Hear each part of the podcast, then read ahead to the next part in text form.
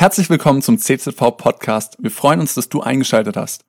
Ja, wir hatten ein total spannendes Thema natürlich, die Frage seelischer Gesundheit und dann in dem Kontext dieser Krise, die wir gerade alle miteinander seit zwei Jahren erleben.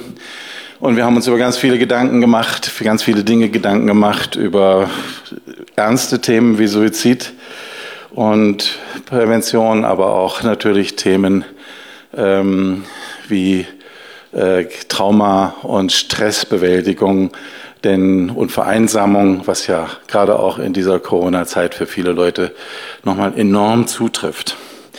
Und heute dachte ich, im Gottesdienst würde ich gerne so das Sahnehäubchen draufsetzen. Ähm, was ist denn eigentlich seelische Gesundheit? Was ist denn emotionale Gesundheit? Wenn der Thessalonicher Brief in seinem Segenswunsch am Schluss sagt, der Gott des Friedens heilige euch durch und durch. Übrigens achtet auf die Grammatik. Nicht heiligt ihr euch bitte durch und durch, sondern er macht das lasst es geschehen. Der Gott des Friedens heilige euch durch und durch, dass ihr unversehrt bewahrt bleibt steiler Anspruch, unversehrt bewahrt bleibt an Geist in der spirituellen Dimension, an Seele und hier dürfen wir durchaus sagen Psyche, denn das ist das Wort, was da steht und das ist auch da gemeint. Also in unseren Beziehungen, in unserem Denken, in unseren Emotionen, das ist Psyche und an Leib. Unversehrt bewahrt bleibt an Geist samt Seele und Leib bis zum Tage der Wiederkunft unseres Herrn Jesus Christus untadelig.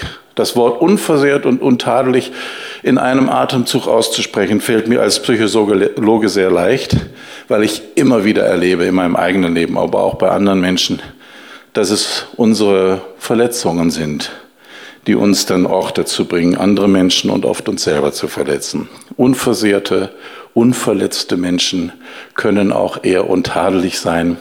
Und im Grunde genommen, ich übersetze das mal so, Gottes Friedensarbeit in deinem Leben? Ist es, dass er dich ganz macht, heiligt, sodass du keinen Schaden nimmst an Geist, Samt, Seele und Leib und keinen Schaden zufügst, bis dass der Herr wiederkommt? Ist ein Prozess. Hat noch ein bisschen Zeit, oder? Ist er noch dran am Arbeiten? Bei mir ist er noch nicht ganz fertig. Mal gucken, wann der Herr wiederkommt, aber bis dahin fertig ist. Auf jeden Fall heißt er noch, wer es versprochen hat, ist treu. Er wird es wohl machen. Und das ist für mich so diese Frage der seelischen Gesundheit der spirituellen, der geistlichen Gesundheit und durchaus auch der körperlichen Gesundheit, der lässt sich für mich auch in einem Wort zusammenfassen oder zumindest nicht zusammenfassen, nicht, aber das Sahnehäubchen drauf. Und das ist unser Predigtext heute. 1. Korinther 7, Vers 23. Ihr seid teuer erkauft. Werdet nicht der Menschenknechte. Das Gegenteil von Gottesfurcht, die ja keine Angst vor Gott ist, ist Menschenfurcht. Menschenfurcht, sein Leben nach den Dingen der Menschen zu richten. Und der, der Korintherbrief, der Paulus, der benutzt hier ein dramatisches Bild, was wir heute gar nicht verstehen. Versetzt euch mal gerade 2000 zurück. Wir sind in Korinth und wir gehen über einen Sklavenmarkt. Überall im Römischen Reich. Und da gibt es ein Premium-Section.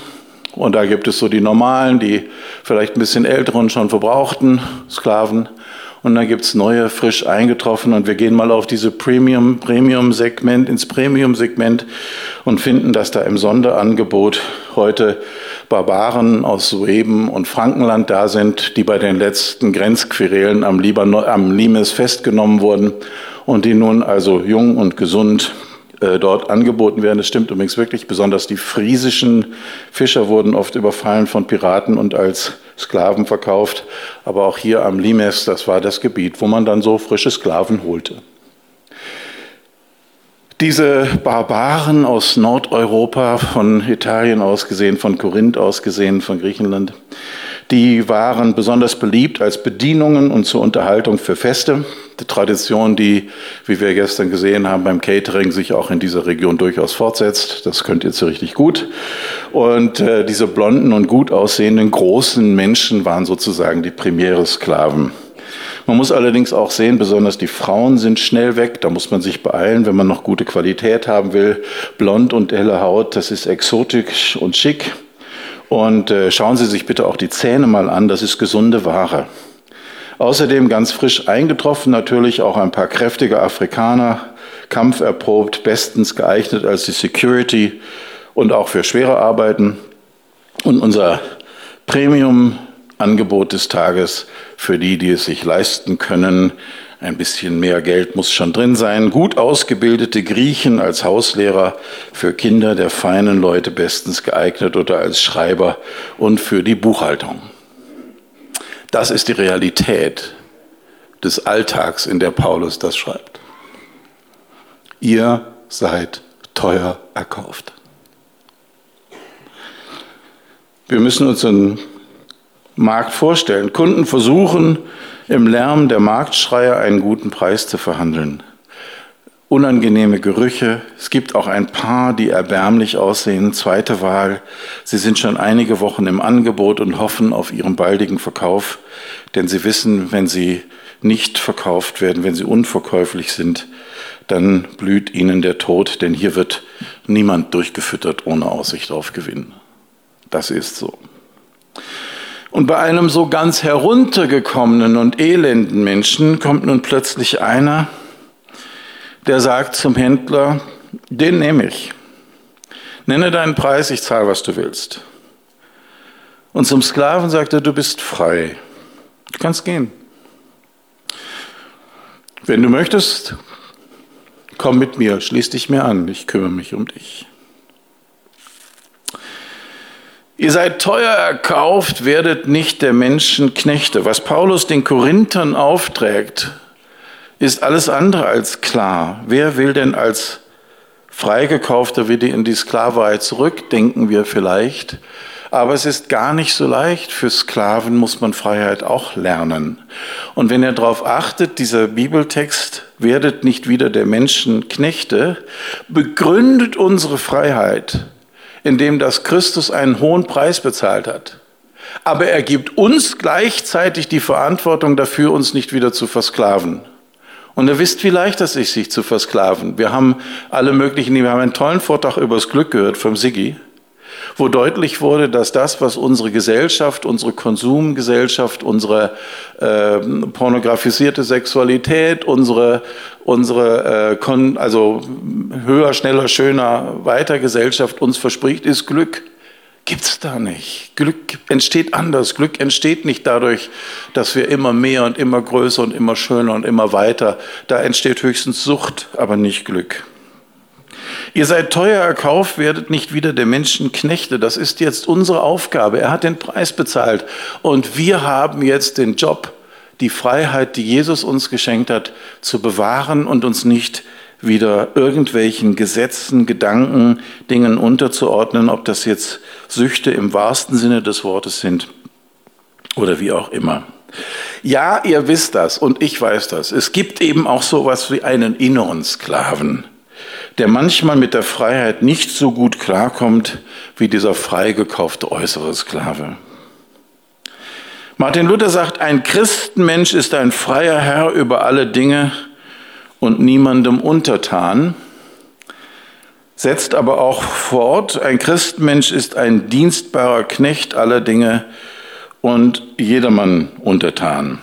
Diese zwei Seiten christlicher Freiheit nicht christlicher Sklaverei, christlicher Freiheit, finden sich ganz klar bei Paulus auch im 1. Korinther 9, wo er schreibt, ich bin frei in allen Dingen und habe mich zu jedermanns Knecht gemacht. Das ist der Text, auf den äh, Luther sich gründet. Außerdem in Römer 13, ihr sollt niemanden etwas verpflichtet sein, außer dass ihr euch untereinander lieb habt.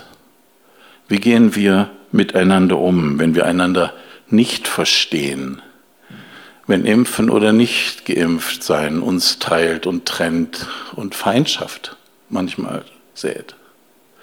Wie gehen wir damit um, dass wir einander lieb haben sollen, dass dies die einzige Pflicht ist, die Jesus uns aufträgt? Und so heißt es auch von Christus in Galater 4, Gott hat seinen Sohn ausgesandt, von einem Weib geboren und dem Gesetz untertan gemacht. Also auch Jesus selbst hat sich als Diener aller die letzte Position gegeben, nicht die erste. Und so haben wir einen Widerspruch im Kontext von Freiheit. Und Luther begründet diesen Widerspruch als guter Theologe und Bibelkenner mit dieser Doppelnatur des Menschen. Nach der Seele wird er ein geistlicher, neuer, innerlicher Mensch genannt. Nach dem Fleisch und Blut wird er ein leiblicher, alter und äußerlicher Mensch genannt. Und um dieses Unterschieds willen werden in der Schrift von ihm Aussagen gemacht, die völlig gegeneinander stehen, nämlich, wie ich gerade gesagt habe, von der Freiheit und der Dienstbarkeit. Luther entwickelt in seiner berühmten Schrift von der Freiheit des Christenmenschen dass der geistliche Mensch nicht durch äußere Dinge beeinträchtigt wird, also man kann innerlich gebunden und äußerlich frei sein und umgekehrt. Unser Predigtext macht das deutlich. Es geht bei der Aufforderung nicht der Menschen Knechte zu werden, nicht darum, seine weltlichen Herrschaftsverhältnisse zu ändern, sondern die Menschenfurcht abzulegen. Also um einen Prozess der inneren Freiheit von den Regeln und Satzungen, von den frommen und gesellschaftlichen Do's and Don'ts das dürfen wir, das machen wir nicht, das gehört sich bei uns nicht, bei uns geht man so nicht durch die Gegend, das macht man nicht. Sie kennen diese Regeln. Der Seele nützt es nichts, so macht die Bibel klar, Speisegebote einzuhalten oder sie zu brechen. Trotziges Brechen von Speisegeboten ist auch keine Freiheit. Es nützt ihr nichts, beschnitten zu sein und es schadet ihr auch nicht. Für unsere heutigen Begriffe ist die Aufforderung, dass Sklaven weiterhin ihren Herren dienen sollen, natürlich undenkbar, aber Paulus geht es um etwas anderes. Wir alle können mit unseren menschlichen Abhängigkeiten Befreite in Christus sein.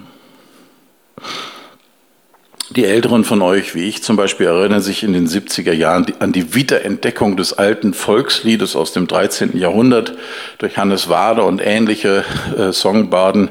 Die Gedanken sind frei. Übrigens ein deutsches Volkslied, was von Pete Seeger, Leonard Cohen, Konstantin Wecker und Nena, um mal nur einige zu nennen, ähm, gesungen wurde. Die haben es aufgenommen. Die Gedanken sind frei, kein Jäger kann sie erschießen, keine Kerkermauern sie halten. Es bleibet dabei, die Gedanken sind frei. Und wenn der Paulus aus dem Gefängnis im Philipperbrief schreibt, seid dankbar in allem und freut euch, dann ist das das beste Beispiel dafür, wie ein Mensch äußerlich durchaus in sehr, sehr schwierigen Bedingungen sein kann und innerlich ganz frei sein. Die Gedanken gehen durch die Kerkermauern durch, in dem Fall zu den Philippern mit den besten Grüßen und Wünschen. Es ist fast wie eine Beschwörung. Vergiss das nicht. Deine Gesinnung, dein innerer Mensch ist frei. Bei Paulus, ihr seid teuer erkauft. Und im Korintherbrief, der Herr aber ist Geist. Wo der Geist des Herrn ist, da ist Freiheit. Und Galater 5, für die Freiheit hat Christus uns frei gemacht. So steht nun fest und lasst euch nicht wiederum unter einem Joche der Knechtschaft halten und, und, und. Warum brauchen wir das? Wenn doch Jesus selbst gesagt hat, wenn nun der Sohn euch frei machen wird, so werdet ihr wirklich frei sein. Warum machen wir uns selbst immer wieder zu gehorsamen Robotern von unausgesprochenen und ausgesprochenen Erwartungen? Warum sehen wir uns im Spiegel an und sehen vielleicht Zuschreibungen, die böse Menschen in unseren Eltern oder Menschen, deren Erwartungen wir nicht genügen konnten, Menschen, die uns verachtet haben uns wiedergespiegelt haben und diese, Verletzungen sitzen so tief und wir machen uns nicht frei von dem Urteil dieser Menschen, die uns vielleicht ähm, verächtlich behandelt haben und wir gucken in den Spiegel und sehen wir dann wirklich einen befreiten, von Jesus geliebten, von Gott erlösten Menschen? Es gibt keine allgemeine gültige Antwort, die so ganz einfach ist. Wir sind soziale Wesen. Menschen sind auf die Beziehung hingeschaffen. Auch das haben wir in den letzten zweieinhalb Tagen immer wieder erlebt und gesehen, dass Menschen keine Individualisten sind, sondern immer die Zugehörigkeit zu ihrer Herde, zu ihrer Gruppe brauchen. Wir sind dazu erzogen worden, lieb und artig zu sein. Ich zumindest, Sie vermutlich auch. Sie sitzen zumindest ganz lieb und artig da. Wir sind zu bequem, um selbst zu entdecken, was wir wirklich wollen und finden es manchmal bequemer, das zu tun, was wir sollen. Es ist manchmal viel einfacher, einem, äh, einer gesellschaftlichen Konvention zu folgen oder auch einer Gemeindekonvention zu folgen, als die Frage zu stellen, was will ich wirklich, was ist, wovon bin ich überzeugt, was ist meine Berufung, was ist meine Aufgabe.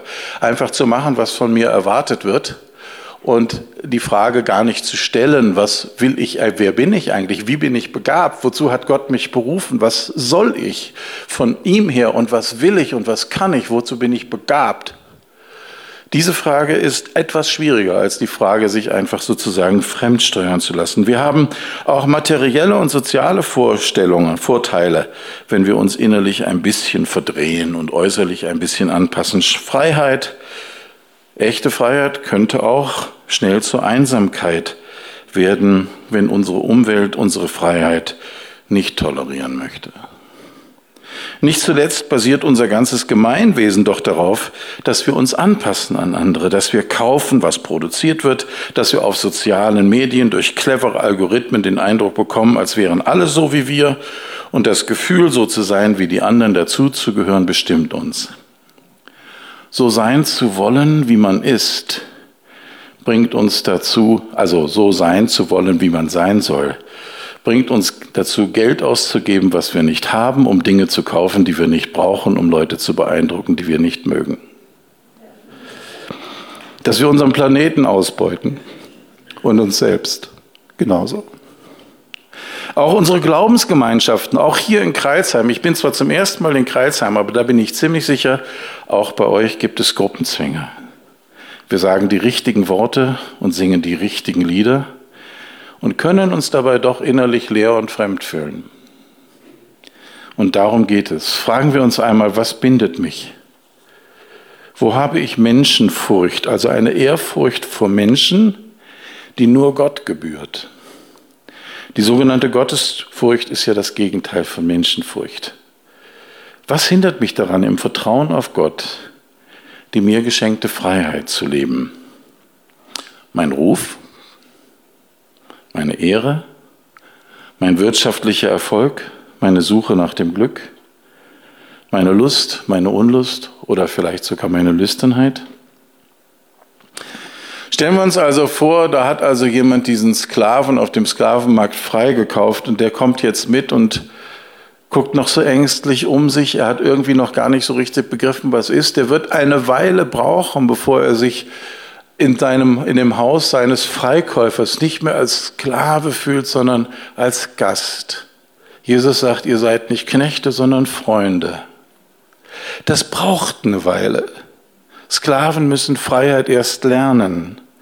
Und ihr müsst das auch lernen. Wir sind frei. Jesus hat uns befreit. Wir müssen das alles gar nicht tun.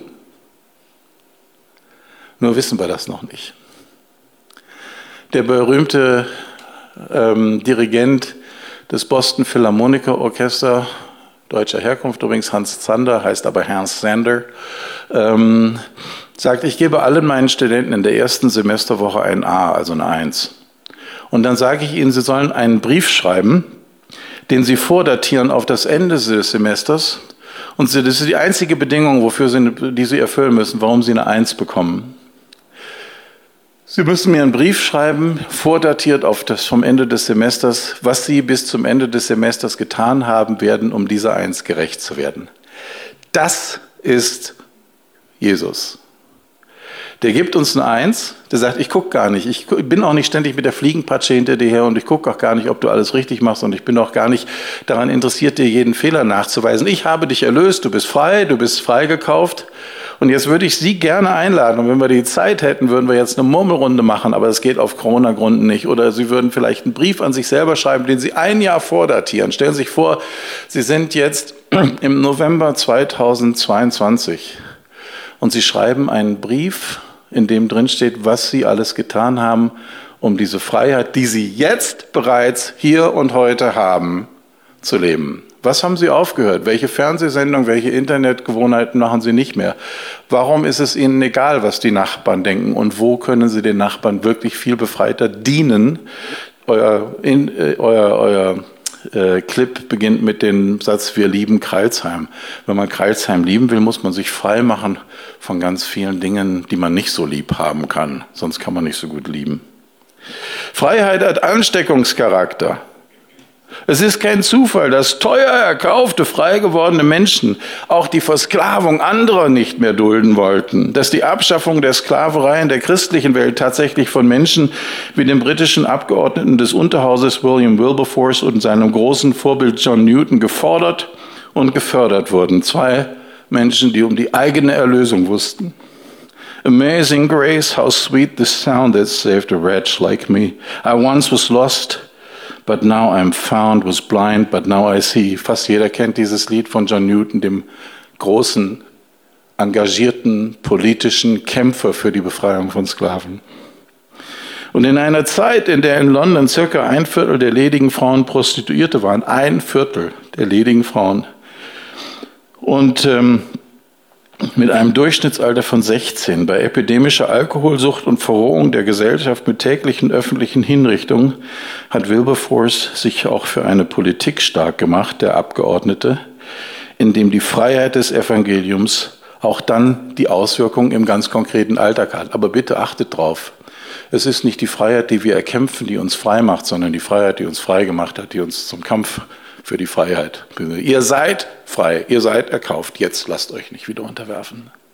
Also das, was an uns passiert ist, ist die Ursache für das, was durch uns passiert und nicht umgekehrt.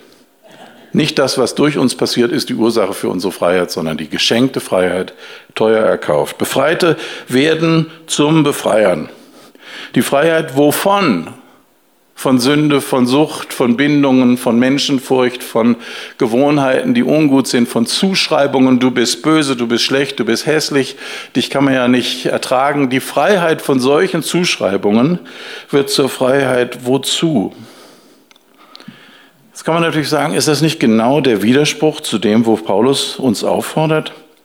Wenn wir jetzt also die Freiheit der Nachfolge gleich wieder als Auftrag, was sollen wir denn jetzt damit anfangen, umdeuten, ist das nicht die Verpflichtung zur Lebenshingabe? Werden wir vielleicht gar nicht frei, wenn Christus uns befreit, sondern wechseln lediglich den Arbeitgeber? Das ist ein Widerspruch. Und jetzt sind wir nochmal bei Luther. Ich zitiere, so soll man die Werke eines Christenmenschen, der durch seinen Glauben und aus lauter Gnade gerecht geworden ist, nicht anders ansehen als die Werke Adams und Evas im Paradies, wovon Genesis 2 geschrieben steht, dass Gott den geschaffenen Menschen ins Paradies setzt, damit er es bearbeiten und bewahren solle. Nun war Adam von Gott gerecht und geschaffen, ohne Sünde, so dass er durch sein Arbeiten und Bewahren nicht gut und gerecht werden brauchte. Doch damit er nicht müßig ginge, gab ihm Gott zu schaffen, das Paradies zu bepflanzen, zu bebauen und zu bewahren. Das wären lauter freie Werke gewesen und keines anderes Dingen willen getan, als um Gott zu gefallen und nicht um Gerechtigkeit zu erlangen, die er doch schon zuvor besaß und die auch uns allen natürlich angeboten gewesen wäre, gleich wie Christus sagt, ein schlechter Baum trägt keine gute Frucht. Ein guter Baum trägt keine schlechte Frucht. Denn es ist offenkundig, dass nicht die Früchte den Baum tragen, auch die Bäume nicht auf den Früchten wachsen, sondern umgekehrt. Die Bäume tragen die Früchte und die Früchte wachsen auf den Bäumen. In anderen Worten, die guten Werke schafft Gott in uns. Sein unglaubliches Wort. Die guten Werke, die ihr tut, hat Gott zuvor in euch bereitet. Die guten Werke, die wir tun, sind bereits Gottes Werk in uns. Und unsere Aufgabe ist eigentlich nur, dass wir uns von ihm befreien lassen und nicht wieder Herrschaft von irgendwelchen Gedanken, kulturellen Sätzen, frommen Rechtsnormen, pharisäischen Gesetzlichkeiten, was auch immer. Ihr wisst, was euch bindet. Versetzen wir uns noch einmal auf den Sklavenmarkt der Römer in Korinth. Da hat jemand einen hohen Preis bezahlt und mich freigekauft. Dadurch werde ich nicht selbst zum Sklavenhalter, sondern zu einem Agenten der Befreiung. In dem Maß, in dem ich mir meiner Freiheit und ihrem hohen Preis bewusst bin, werde ich, ob ich will oder nicht, zu einem Diener dieser Freiheit aus Dankbarkeit und Freude über meine eigene Befreiung.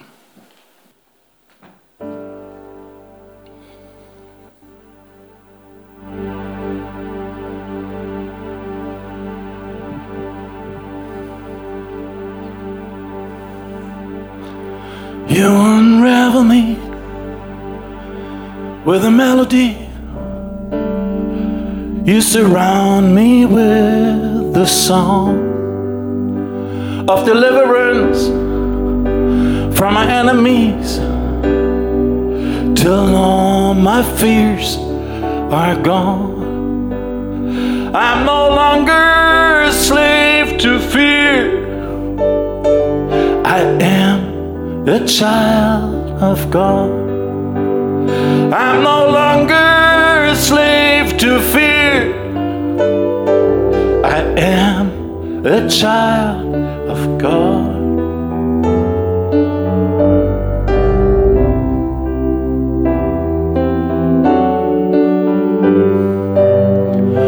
From my mother's womb, you have chosen me. Ah, you have called my name. I've been born again into your family. Blood flows through my veins.